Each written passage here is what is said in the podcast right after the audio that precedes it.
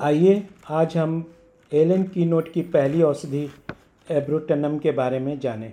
एब्रोटनम के रोगी को पहचानने का तरीका है, रोगी हमेशा स्तब्ध दिखेगा, दुर्बल, कांपता हुआ अपाहिज सिर नहीं उठा सकना।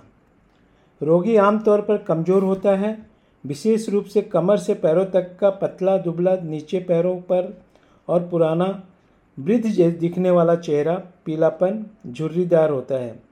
त्वचा परतदार होती है और उसमें सिलवटों ढीली लटकती रहती है। सिर कमज़ोर रहता है, बच्चा अपने सिर को सीधा रखने में असमर्थ होता है। बच्चा बदमिजाज रहता है, चिड़चिड़ा, जिद्दी और विषन्न रहता है। प्रचंड निर्दयी और निराशा जनक हिंसक कार्य करना चाहता है।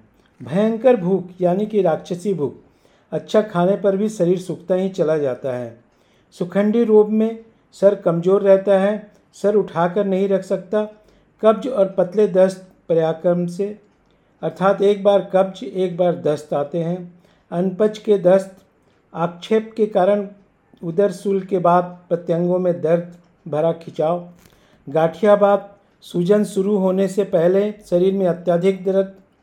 अचानक पतले दस्त रोक देने के कारण या अन्य स्त्राव को रोक देने के बाद बावासीर के स्त्राव या रक्त, सिसार के बाद में पर्याक्रम से होने वाला ये बात रोग। छोटे बड़े या गाठिया बात रोग, जोड़ों में कड़ापन, फुली हुई रहती है, उनमें ऐसा लगता है कि मानो कांटा चुभाया जा रहा है।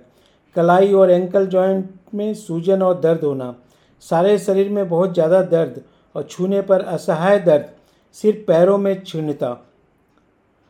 बहुत बड़ी हुई कमज़ोरी और सुस्ती के साथ लड़कों का एक तरह से शरीर पूरा कमज़ोर हो जाना, एक प्रकार से तेज बुखार खड़े होने में भी असमर्थ। उसके खुज एक्जिमा उसको खुज में बहुत ज़्यादा खुजली। क्या इसमें याद रखें? एब्रोटनम को जानने के लिए सुखंडी कुपोषण से निचले अंगों में सबसे अधिक स्पष्ट होता है। दस्त गाठिया के साथ बारी बारी से दस्त। धन्यवाद, अगला एपिसोड एसिडिक एसिड पर होगा।